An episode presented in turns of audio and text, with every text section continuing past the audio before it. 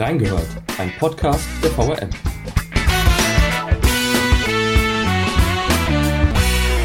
Der Hessische Landtag ist zu groß. In der aktuellen Legislaturperiode sitzen deutlich mehr Abgeordnete im Parlament, als vom Wahlrecht vorgesehen ist. Die Parteien streiten über den richtigen Weg. Muss unser Wahlrecht reformiert werden? Wir haben reingehört. Willkommen zu unserer neuen Folge Reingehört. Ich bin Benedikt Knab. Heute spreche ich mit unserem Landeskorrespondenten Christian Stang über unseren zu großen Landtag, die Positionen der Parteien und die Frage, wie gerecht unser Wahlrecht überhaupt noch ist. Guten Tag, Herr Stang. Guten Tag. Ja, erstmal jetzt ganz allgemein gefragt, wie funktioniert eigentlich die Landtagswahl in Hessen? Also wir haben ja ähm, in fast allen Bundesländern, im Bundestag und in Hessen auf jeden Fall, da können wir uns jetzt vielleicht mal drauf beschränken, ein sogenanntes personalisiertes Verhältniswahlrecht. Das heißt, wir haben zwei Stimmen mit der Erststimme äh, wählen wir einen Direktkandidaten im Wahlkreis und mit der Zweitstimme die Landesliste der Parteien, die antreten. Und aus diesen ähm, zwei Stimmen setzt sich der Landtag zusammen. Idealerweise im Wahlgesetz steht drin, der Landtag hat 110 Abgeordnete. Wir haben 55 Wahlkreise, das hieße 55 werden direkt in den Wahlkreisen gewählt und die anderen 55 über die Landeslisten der Parteien was ja immer wieder da dann für Kritik sorgt, auch auf Bundesebene, sind ja diese Ausgleichs- und Überhangmandate. Ähm, erstmal, was hat es damit eigentlich auf sich? Was ist das? Also Überhangmandate entstehen dann, wenn eine Partei mehr Direktkandidaten mit der Erststimme ähm, ins Parlament entsendet, als ihr nach der eigentlich maßgeblichen Zweitstimme, denn maßgeblich ist in Deutschland eigentlich die Verhältniswahl, zustimmen. Ich mache es mal am konkreten Beispiel. Die CDU hat bei der Wahl äh, 2018 40 Direktmandate errungen für den Landtag. Nach der Zweitstimme würden ihr aber nur 32 zustehen. Das heißt, da man diese direkt äh, errungenen Mandate auch zuteilen muss, man kann ja nicht einem direkt gewählten Kandidat sagen, tut mir leid, du hast zwar das, den Wahlkreis gewonnen, aber du kommst trotzdem nicht ins Parlament, müssen diese acht Überhangmandate in dem Fall ausgeglichen werden für die übrigen Parteien, die übrigen fünf Fraktionen, die wir ja noch haben, außer der CDU, damit das maßgebliche Zweitstimmenergebnis korrekt in Mandaten abgebildet wird mhm. im Landtag. Und das heißt im konkreten Fall, die acht Überhangmandate sind mit 19 Ausgleichsmandaten für die übrigen fünf Fraktionen ausgeglichen worden. Und deswegen haben wir jetzt 137 äh, Abgeordnete anstatt der im Wahlgesetz äh, vorgesehen 110. Das heißt ja aber eigentlich, dass diese Überhangs- und Ausgleichsmandate das Wahlrecht gerechter machen, weil sie das ausgleichen. Oder ist das nicht so? Verzerren sie das Wahlergebnis? Nein, im Gegenteil. Ähm, sie würden es verzerren, wenn man die Überhangmandate nicht ausgleicht. Den Fall hatten wir im Bundestag bis zur Wahl 2009. Da gab es Überhangmandate, die aber nicht ausgeglichen worden sind. Dagegen hat die Opposition dann geklagt, erfolgreich vor dem Bundesverfassungsgericht. Und deswegen sind erstmals bei der Bundestagswahl 2013 äh, die Überhangmandate mit Ausgleichsmandaten kompensiert worden. Ähm, und deswegen ist der Bundestag auch deutlich größer, allemal nach der letzten Wahl 2017, als im Bundeswahlgesetz vorgesehen. Neben Überhang- und Ausgleichsmandaten ist ein Begriff, der in der Debatte ja immer wieder fällt, den haben Sie auch in Ihren Artikeln mehrfach erwähnt, die Erfolgswertgleichheit von Wählerstimmen. Dabei geht es prinzipiell ja darum, ob abgegebene Wählerstimmen auch alle den gleichen Wert äh, haben. Ist das in Hessen erfüllt?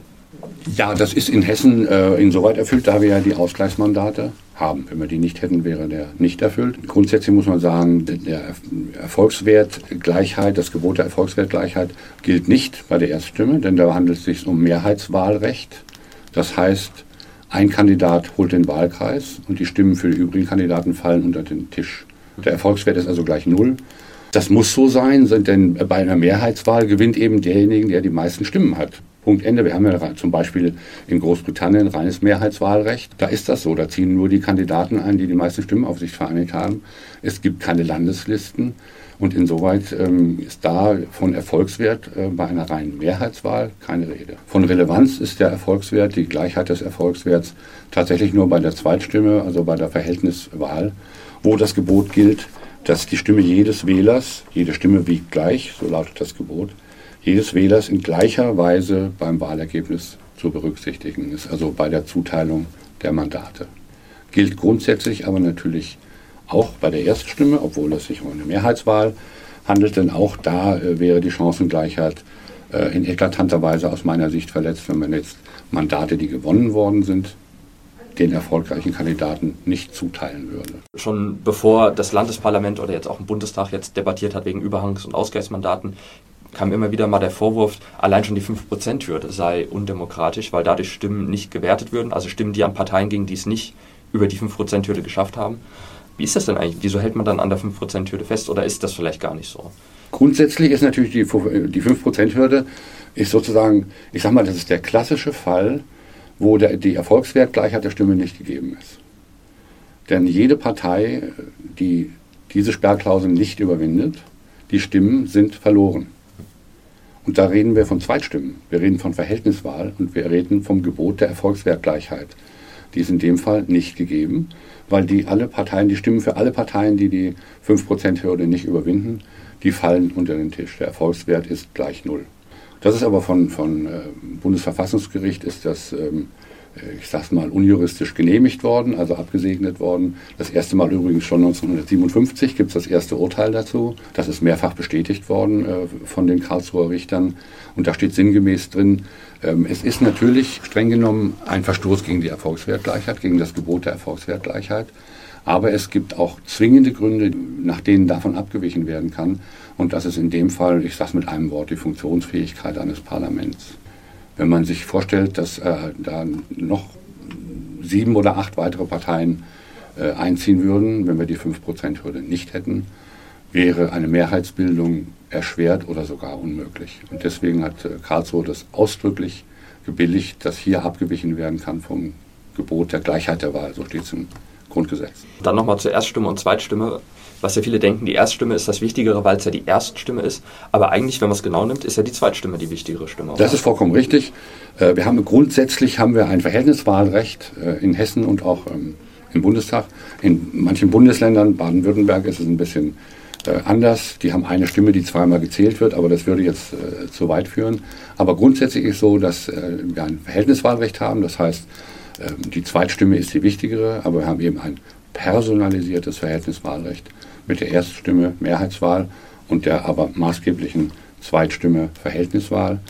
Und weil sie eben maßgeblich ist, müssen Überhangmandate eben auch ausgeglichen werden durch Ausgleichsmandate. Von dem Thema sind Sie ja jetzt nicht nur als Journalist betroffen, sondern Sie sind ja selbst auch Wähler oder potenzieller Wähler. Wie geht man damit um, wenn man dann darüber berichtet? Wie ist das für Sie? Wie ich persönlich damit umgehe? Mhm. Ja gut, mir, ist, mir ist schon klar, ähm, mit meiner Stimme wähle ich einen bestimmten Kandidatin oder eine Kandidatin, in dem Fall hier in Wiesbaden. Das tue ich auch ganz bewusst. Und mit der Zweitstimme ähm, unter Umständen eine andere Partei. Das führt ja auch dieses Stimmensplitting, was wir ja in, äh, in den letzten Jahrzehnten vermehrt erleben, auch das führt ja dazu, dass ähm, große Parteien unter Umständen viele Direktmandate, aber eben weniger Zweitstimmen erringen. Der Klassiker vor einigen Jahren war, Erststimme CDU, Zweitstimme FDP, da gab es die Grünen noch nicht. Wir erinnern uns, wir hatten mal äh, Parlamente mit nur drei Parteien, nämlich mhm. Union, SPD und FDP. Seit 2009 haben wir es nämlich vermehrt, dass es vorkommt mit diesen Überhangs- und Ausgleichsmandaten auch in Hessen. Also es liegt zum einen daran, dass mehr Parteien dabei sind. Woran liegt es noch? Oder ist das schon der alleinige Hauptgrund? Nein, das ist nicht der alleinige Hauptgrund. Natürlich, je mehr Parteien, desto, mit, mit desto weniger Stimmen können Sie, erst, erster Punkt, mit desto weniger Stimmen können Sie einen Wahlkreis gewinnen. Wenn nur zwei Kandidaten antreten, ist es, wird wahrscheinlich einer 51 Prozent und der andere 49 Prozent der Stimmen erringen, dann ist die Lage klar. Wenn vier Parteien antreten, kann es sein, dass ein Kandidat mit weniger als 30 Prozent, das sind trotzdem die meisten, den Wahlkreis gewinnt. Und der zweite Grund ist, dass auch bei den großen Parteien zwar immer noch vergleichsweise viele Direktmandate errungen werden. Das haben wir jetzt gerade bei der letzten Wahl hier in Hessen erlebt. Die Zweitstimmen aber auch auf, aufgrund der Tatsache, dass mehr Parteien antreten, die Zweitstimmen aber äh, zurückgehen. Das heißt, die, die Kluft zwischen äh, direkt gewählten Kandidaten und dem Zweitstimmenergebnis ist größer geworden bei den großen Parteien und damit kommen die Überhangmandate zustande. Das heißt, man braucht die Ausgleichsmandate um dafür zu sorgen, dass bei dem Wahlergebnis nicht die größeren Parteien gegenüber den kleineren Parteien bevorzugt werden. Ja, das ist vollkommen richtig, weil sonst wäre, wenn wir es, ich habe es vorhin schon gesagt, in, in den Fall, den wir im Bundestag ja hatten, nehmen wir jetzt mal den Fall Hessen, Landtagswahl 2018. Die CDU erringt acht Überhangmandate, äh, acht mehr, als ihr nach dem Zweitstimmenergebnis zustehen würden. Und das würde nicht ausgeglichen Dann hätte die CDU sozusagen äh, gemessen an der eigentlich maßgeblichen Verhältniswahl, Zweitstimme, acht äh, Mandate über den Durst, sage ich mal, die nicht ausgeglichen würden. Und das wäre natürlich äh, eine eklatante Ungerechtigkeit. Sie haben es jetzt ja schon gesagt, die Wahl 2018, dann haben wir schon über die Wahlen 2009 gesprochen, seitdem haben wir diese Problematik vermehrt.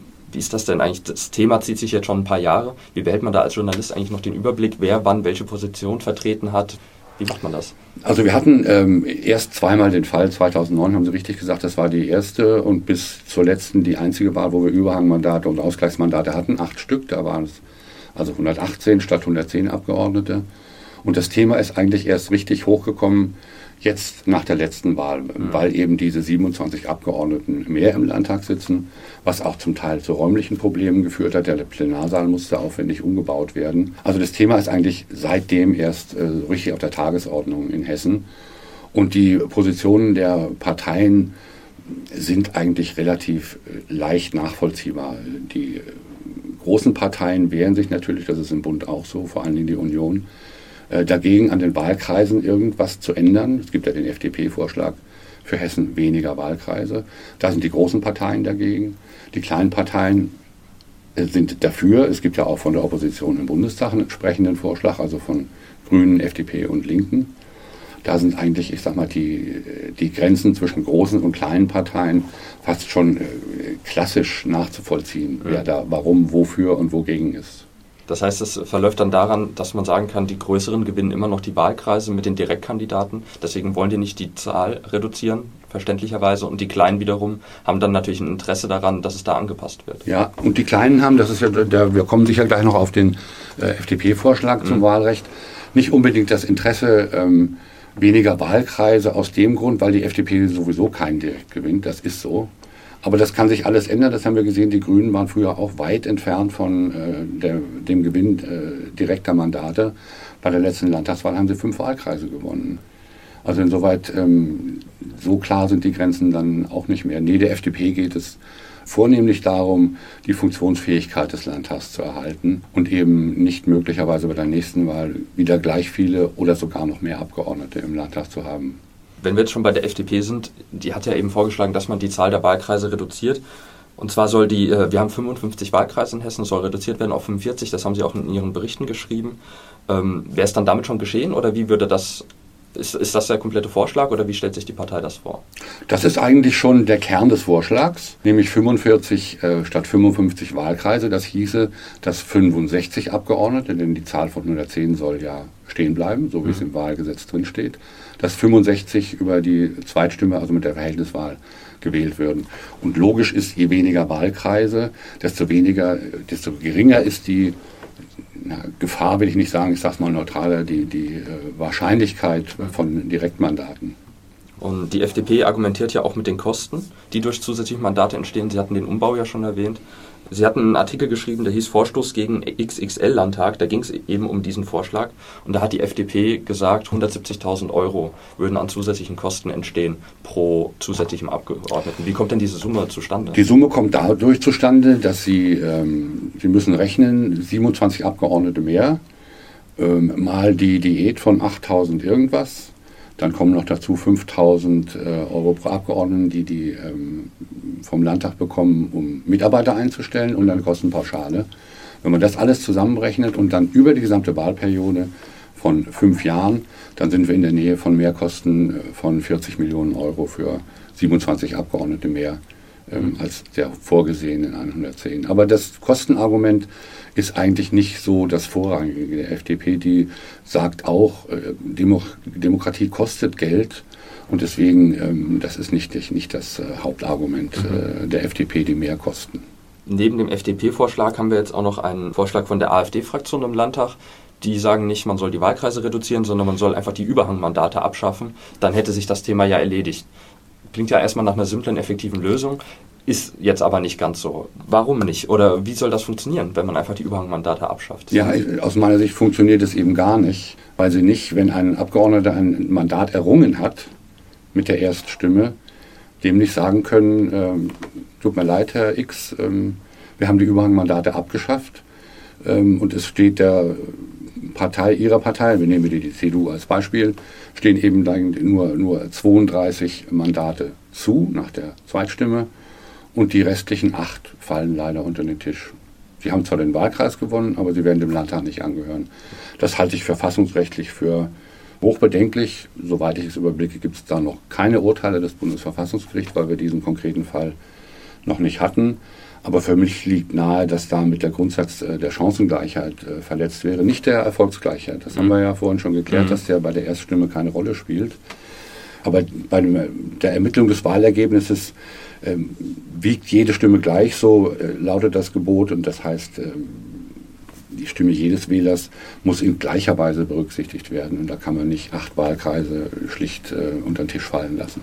Das heißt, wir haben diesen Vorschlag, den der FDP, wie sieht es bei den anderen Parteien aus, regieren, tut in Hessen ja schwarz-grün. Das heißt, in der Opposition hätten wir noch Linke und SPD und eben die Regierungsparteien. Wie stehen die zu der Thematik? Also die Regierungsparteien sind da sehr zurückhaltend bis ablehnend.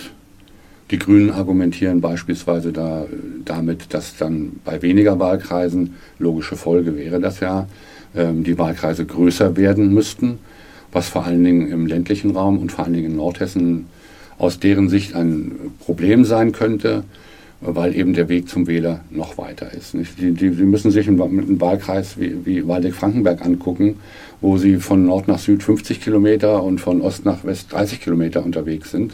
Äh, wenn der noch größer würde, ist es in der Tat für einen Abgeordneten, der ja immer pendelt zwischen Wahlkreis und der Arbeit hier in Wiesbaden im Landtag, das wäre für den in der Tat noch schwieriger, dann nah, so nah es geht, am Bürger dran zu bleiben. In Frankfurt ist es einfacher. Das stimmt. Da haben sie in den Ballungsraum gar nicht so viel weniger Wähler, vielleicht sogar mehr als äh, auf, auf dem Land. Aber da können Sie das mit dem Fahrrad erledigen, wenn es sein muss. Dieses Argument, was Sie jetzt gebracht haben, das äh, hat ja auch Herr Jürgen Frömmrich von den Grünen gebracht im Interview mit Ihnen. Ähm, das Interview, liebe Hörerinnen und Hörer, das haben wir auch in die Shownotes gepackt. Das heißt, er argumentiert da auch, oder die Partei Die Grünen argumentieren ja mit dieser Distanz, die Wahlkreise würden zu groß werden. Nur welche Alternative bieten Sie denn dann an? Was ist dann deren Idee? Ja, zunächst mal haben sie keine Idee, muss ich sagen. Ähm, auch die CDU hat noch keine Idee formuliert hier. Äh, in Hessen für den Bundestag ist es ein bisschen anders. Ähm, beide argumentieren vornehmlich damit, ähm, dass der Landtag auf Maßgabe des Staatsgerichtshofs zur Neuordnung der Wahlkreise eine Wahlkreiskommission eingerichtet hat ähm, mit Beginn der Legislaturperiode. Die ist jetzt dieses Jahr im Februar eingesetzt worden, hat aber bisher noch keine konkreten Vorschläge vorgelegt. Die sollen jetzt irgendwann im Oktober kommen. Aber das basiert alles, die Arbeit der Wahlkreiskommission, auf 55 Wahlkreisen. Also die haben jetzt nicht irgendwelche Modellrechnungen angestellt, wie sähe es denn aus, wenn wir nur 45 hätten. Solche Modellrechnungen gibt es nicht in der Wahlkreiskommission. Die rechnen nur auf der Basis von 55. Und ich bin mal sehr gespannt, ähm, wie die den Neuzuschnitt, äh, das geht zurück auf ein Urteil des Staatsgerichtshofs in der vergangenen Legislaturperiode noch. Da waren einige Wahlteile zu groß, also mehr als 25 Prozent größer oder kleiner als der durchschnittliche Wahlkreis in Hessen. Das haben die Verfassungsrichter moniert und gesagt, das müsst ihr neu machen. Da sind dann ein paar schnelle Korrekturen äh, bei zwei Frankfurter Wahlkreisen und acht weiteren gemacht worden. Aber die, der Auftrag des Staatsgerichtshofs war eben, lieber Landtag, setze eine Wahlkreiskommission ein und macht da eine Neuordnung, die auch auf lange Sicht hält. Denn man muss ja sehen, dass wir im ländlichen Raum Bevölkerung verlieren, der Zuzug in die Ballungsräume. Das heißt, wenn man jetzt einen Wahlkreiszuschnitt macht, der übermorgen schon nicht mehr hält, weil eben durch Zuzug in Frankfurt ist plötzlich ein Wahlkreis schon wieder zu groß und auf dem Land ist einer schon wieder zu klein, da müssen wir wieder von vorne anfangen. Das muss die Kommission alles mitbedenken und ich bin, wie gesagt, mal sehr gespannt, was da in einigen Wochen vorgelegt wird. Wer sitzt denn da drin in dieser Wahlkreiskommission? Da sitzt drin der Landeswahlleiter, äh, alle Fraktionen und noch einige Fachleute. Also alle Fraktionen sind vertreten, zwei nur beratend, die haben also kein Stimmrecht, die FDP und die Linken. Äh, aber im Prinzip alle, die bei diesem Thema was mitzureden haben, sind in der Kommission vertreten. Warum haben FDP und die Linke da kein Stimmrecht? Das ist einfach? Nach, den, nach den Mehrheiten äh, verteilt worden. Und ähm, das hätte man grundsätzlich machen können. FDP jeweils ein Vertreter, FDP und Linke. Wenn man denen aber Stimmrecht gegeben hätte, dann hätte die Koalition, also CDU und Grüne, in dieser Kommission keine Mehrheit gehabt. Und das wollten die logischerweise nicht. Wie ist das denn eigentlich, wenn man da als Hessen-Reporter über diese ganze Sache berichtet? Das wissen die dann ja auch, aha, da kommt der Herr Stang, der, da geht es wieder um dies und jenes. Versuchen die Parteien da auch direkt an sie ranzutreten und ihre Positionen da irgendwie an den Mann zu bringen? Oder wie kann man sich das vorstellen? Ja, natürlich ist das so. Ich sage es mal am konkreten Beispiel. Ich habe ja mehrfach schon im Frühjahr das erste Mal über den FDP-Vorschlag, da gab es den Gesetzentwurf noch nicht. Der liegt jetzt seit äh, wenigen Wochen vor. Und da habe ich ausführlich ähm, darüber berichtet. Und dann sind in der Tat proaktiv die, die Grünen auf mich zugekommen äh, und haben äh, gesagt, ähm, ja, wir würden unsere Position auch gerne mal ähm, darlegen dürfen. Und dann habe ich mich, ich habe da kein Problem damit. Und dann habe ich mit dem Jürgen Frömmrich eben dieses Interview vereinbart und ihm sozusagen die Plattform geboten, ähm, mal die Argumente darzulegen. Der CDU, äh, der CDU habe ich da auch gesprochen, aber den, deren Aussage war eigentlich nur, jetzt warten wir mal ab, was die Wahlkreiskommission vorlegt. Weiter wird die CDU, das ist meine Prognose, die wird auch nicht irgendeinen eigenen Vorschlag zur Reform des Wahlrechts vorlegen. Erwarten Sie trotzdem, dass jetzt durch die Wahlkreiskommission, die jetzt ja Ergebnisse vorlegen soll, und durch die äh, Debatte, die jetzt ja auch im Landtag geführt wurde, dass jetzt neuer Schwung ins Thema kommt oder eher nicht? Also neuer Schwung ist äh, neuer Schwung ist schon, wenn man darüber redet, wenn debattiert wird. Und die Gesetzentwürfe stehen, stehen ja auch noch weitere Lesungen im Landtag bevor. Ähm, aber neuer Schwung in dem Sinne, dass sich tatsächlich äh, grundsätzlich äh, irgendwas ändert. Ob wir jetzt von Überhangmandaten, Ausgleichsmandaten, weniger Wahlkreise reden, damit rechne ich nicht. Ähm, ich glaube, dass wir mit dem Wahlrecht, äh, mit dem Wahlgesetz, so wie es jetzt auf dem Tisch liegt, auch in die nächste Wahl 2023 gehen werden. Ja, die Anträge oder Vorschläge von FDP und AfD wurden jetzt ja auch nicht einfach zugestimmt oder abgelehnt, sondern wurden jetzt erstmal den Innenausschuss weitergegeben. Wie ist denn dann der weitere Verlauf? Ja, im Innenausschuss wird dann unter Ausschuss der Öffentlichkeit beraten, was manchmal hilfreich ist, weil dann näher an der Sache argumentiert wird ähm, und weniger für die äh, Schlagzeile in der morgigen Tageszeitung. Aber im Grundsatz wird sich nichts ändern. Der Fortgang ist dann so, dann nach der Beratung im Innenausschuss, in der Regel gibt es dann noch eine Anhörung von Experten. Da werden in dem Fall sicher auch Verfassungsrechtler eingeladen werden zu dieser Anhörung. Wir werden mal sehen, was die beispielsweise zum AfD-Vorschlag sagen. Und dann geht es wieder in, in, den, in die Plenar, Beratung zurück. Dann gibt es eine zweite, in Ausnahmefällen eine dritte Lesung. Und dann sind beide Gesetzentwürfe irgendwann gegen Ende dieses Jahres mehrheitlich abgelehnt und damit erledigt. Das haben Sie schon gesagt, die, die Ausschüsse tagen ja unter Ausschluss der Öffentlichkeit. Wie berichtet man dann als Reporter? Wie hat man die Chance, da irgendwie ranzukommen an Informationen? Oder also ich sage mal, bei besonders brisanten Dingen gibt es die Möglichkeit für alle Fraktionen Öffentlichkeit zu beantragen. Das haben wir jetzt schon oft erlebt, wenn sich der Innenausschuss beispielsweise mit dem äh, Mordfall Lübcke befasst hat. Das haben wir bei ähm, den NSU-Morden erlebt. Diese Möglichkeit gibt es immer. Es gibt natürlich auch, wenn äh, die Koalition das aus bestimmten Gründen nicht möchte, hat sie die Möglichkeit, auch mit Mehrheit im Ausschuss die, diesen Antrag auf Öffentlichkeit abzulehnen. Mhm. Tut sie aber meistens nicht, weil das natürlich ein bisschen politisch äh, ein fatales Signal wäre, so nach dem Motto, ah, die haben was zu verbergen und wollen nicht, dass die Öffentlichkeit dabei ist. Aber in der Regel tagen die, die Ausschüsse nicht öffentlich. Gut, dann muss man anschließend, da man ja nicht dabei sitzt, äh, wird man, wenn, wenn das Thema tatsächlich von Interesse ist, äh, wird man mal äh, den einen oder anderen Abgeordneten, der in dem Ausschuss sitzt, anrufen und sagen, wie, wie war denn die Beratung, wie ist es gelaufen? Da müssen die natürlich ein bisschen vorsichtig sein, weil sie natürlich aus nicht öffentlichen Sitzungen nicht irgendwie wörtlich zitieren können oder ähnliches. Dann wäre ja die, die Nichtöffentlichkeit vollkommen sinnlos. Das stimmt. Sie haben aber schon gesagt, konkrete Ergebnisse erwarten Sie so zeitnah eigentlich eh nicht. Gibt es vielleicht irgendwelche Kompromisse, die sich andeuten, dass man sagt, dass Grüne und CDU einen gemeinsamen Vorschlag, der eine Mehrheit findet, oder FDP, Linke und SPD zusammen was oder irgendwas in der Art? Ja gut, die Opposition kann ja jetzt vorlegen, gemeinsam, was sie möchte. Es hat ja keine Mehrheit im Landtag. Mhm. Abgesehen davon, dass wenn man die unterschiedlichen Entwürfe sieht, man sowieso nie alle Fraktionen, also AfD, Linke, FDP, und äh, SPD unter einen Hut bringen wird. Mhm. Die AfD hat ihren Vorschlag, da beharrt sie auch drauf, die findet den auch toll und auch verfassungskonform. Die FDP hat ihren, von dem FDP-Entwurf hält beispielsweise die SPD auch nichts. Also ich denke nicht, dass wir da im Bundestag haben wir ja den Vorschlag gehabt, von den da drei Oppositionsfraktionen exklusive AfD. Mhm. Ähm, in Hessen wird es dazu nicht kommen. Und es wird auch nicht dazu kommen, dass CDU oder, und Grüne als Koalition einen Entwurf vorlegen. Wie gesagt, ich rechne damit, das Wahlgesetz wird äh, so bleiben, wie es ist und wir werden nach denselben Kriterien und unter denselben Umständen nächstes Mal wählen wie beim letzten Mal. Beim letzten Mal haben Sie ja dann äh, geschrieben äh, von einem geschenkten Wahlsieg für Schwarz-Grün. Das war 2018. Äh, auch den Artikel haben wir an die Shownotes gelegt. Warum also Sie haben von einem geschenkten Wahlsieg gesprochen. Also geschenkt, das war darauf bezogen, dass wenn man jetzt die Überhang- und die Ausgleichsmandate abzieht vom Wahlergebnis, mhm. es ein Patte gegeben hätte im Landtag. Mhm. 55 Abgeordnete CDU und Grüne und 55 Opposition.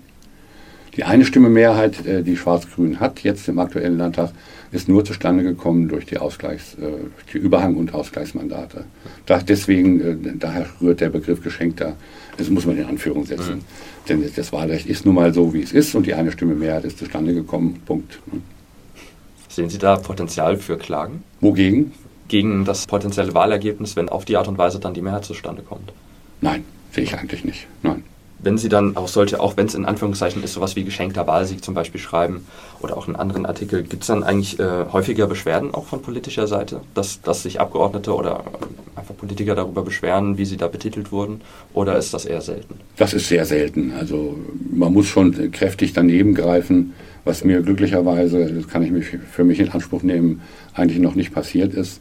Ähm, aber normalerweise, natürlich sagen die einem unter vier Augen dann schon mal, also was du da geschrieben hast, Mensch, also, aber es ist nicht so, dass sie dann irgendwelche Pressemitteilungen loslassen äh, und was, was im Kurier dafür ein Mist gestanden hat. Äh, sowas passiert nicht. Die halten sich da sehr zurück, weil sie genau wissen, dass es unter Umständen kontraproduktiv sein könnte. Wir hatten es ja auch schon mal erwähnt, auch der Bundestag kämpft um eine Wahlrechtsreform.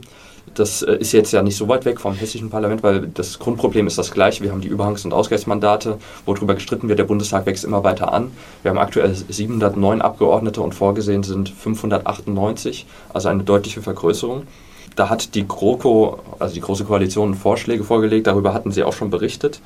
Und jetzt ganz aktuell wurden diese Vorschläge ein wenig zerrissen. Haben wir auch am äh, 6. Oktober berichtet. Warum denn eigentlich? Was ist das Problem mit diesen Ideen? Also das Grundproblem ist daran, dass, dass eigentlich seit 2009, wir hatten es vorhin schon, seit dem Urteil des Verfassungsgerichts, äh, eine, über eine Wahlrechtsreform im, im, Bundestag gestritten wird. Aber es ist sich nie irgendwer in, mit irgendwem einig geworden.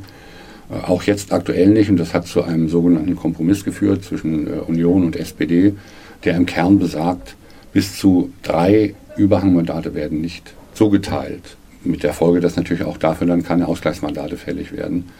Aber wenn man sich anguckt, dass wir 46 Überhangmandate im aktuellen Bundestag haben und 65 Ausgleichsmandate, kann man sich an, eigentlich an den Fingern einer Hand abzählen. Und das, genau das haben die Experten auch in der Anhörung gesagt, dass das im Ergebnis zu nichts führen wird dass der Bundestag mit Sicherheit äh, mit diesem äh, Vorschlag, und der wird ja jetzt umgesetzt ähm, bis zur Wahl, die ist im kommenden Jahr ähm, im Bundeswahlgesetz. Aber die Experten sagen, und ich glaube zu Recht, dass wir da mit Sicherheit nicht unter 709 Abgeordnete kommen, sondern durch die Zersplitterung der Parteienlandschaft, durch die immer weniger Zweitstimmen äh, für die großen Parteien, die trotzdem Direktmandate gewinnen, wir unter Umständen damit rechnen müssen, dass wir nach der nächsten Bundestagswahl vielleicht sogar 750 oder noch mehr Abgeordnete im Bundestag haben. Das heißt, diese Reformidee oder dieses Reformchen, wie auch immer man das nennen möchte, eignet sich dann auch nicht für Hessen als Vorbild, weil es nichts bringt oder zu wenig bringt. Als der Vorschlag dann kam von der Großen Koalition aus äh, CDU und SPD, hatten Sie das auch kommentiert im August. Sie hatten das äh, mit kläglich übertitelt, geschrieben, dass der Kompromiss erbärmlich sei. Und ähm, sie befürchteten, also das war ja ein Kommentar, da kann man ja ein bisschen deutlicher werden, sie befürchteten auch eine Verfälschung des Wählerwillens. Wie fällt Ihr Urteil für Hessen aus? Einen ähnlichen Vorschlag für Hessen, den es äh, nach meiner Einschätzung nicht geben wird. Das wird, wird die Koalition wird sowas nicht vorlegen. Und halte ich für unrealistisch, dass was Ähnliches vorgelegt wird. Verfälschung des Wählerwillens war darauf bezogen, dass ich es für problematisch halte, äh, einfach bis zu drei äh, Überhangmandate nicht zuzuteilen. Das ist dasselbe Thema, das wir vorher schon beim AfD-Vorschlag für das Wahlrecht in Hessen hatten. Das heißt, den Vorschlag könnte man dann auch mit einer Verfälschung des Wählerwillens durchaus betiteln, den AfD-Vorschlag. Ja, auf jeden Fall. Ja. ja, eklatant sogar. Wir haben wenig Vorschläge mit wenig Aussicht auf Erfolg, bis gar keine Aussicht auf Erfolg. Sie sagen, Sie haben eigentlich keine Hoffnung, dass da noch was passiert bis zur Wahl. Glauben Sie, dass danach dann was passiert, durch eine neue Regierung oder auch durch die alte Regierung, dass es dann wahrscheinlicher wird? Also es wird natürlich dann, äh, man weiß ja nicht, wie, wie die Mehrheiten nach der nächsten Bundestagswahl oder nach der nächsten äh, Hessenwahl aussehen werden. Aber es gibt natürlich schon so ein paar Ideen, wie man äh, das Problem zumindest verringern könnte. Beispielsweise, dass man sagt, äh, es reicht bei der Zuteilung des Direktmandats nicht mehr die relative Mehrheit, so ist es jetzt im Bundestag und im, im Landtag auch. Das heißt, wenn Sie vier Kandidaten haben, kann, kann einer mit unter Umständen weniger als 30 Prozent das Direktmandat gewinnen und damit in den Landtag oder in den Bundestag einziehen. Äh, man könnte sich vorstellen, dass man analog zum Kommunalwahlrecht, also der Direktwahl von Landräten und Oberbürgermeistern, äh, in Hessen sagt, äh, nein, es reicht nicht die relative Mehrheit. Im ersten Wahlgang braucht es die absolute Mehrheit. Und das hieße dann, ähm, die wird dann in der Regel bei vier Kandidaten niemand erreichen.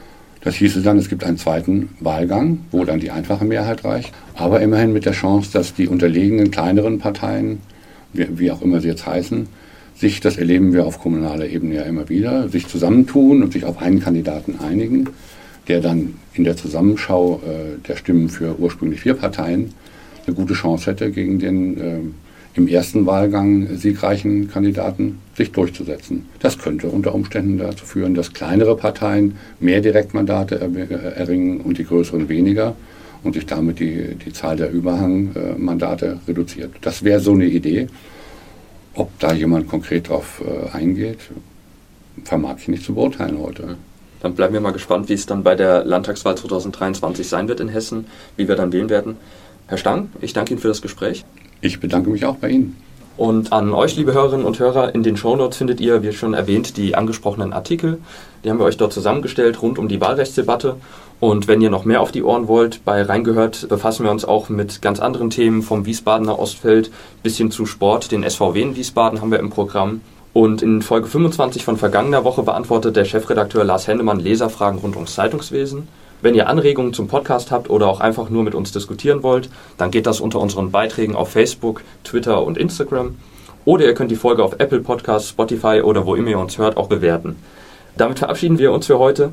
Nächste Woche erfahrt ihr an dieser Stelle mehr über die Arbeit der Pressefotografen. Tschüss und bis zum nächsten Mal bei Reingehört.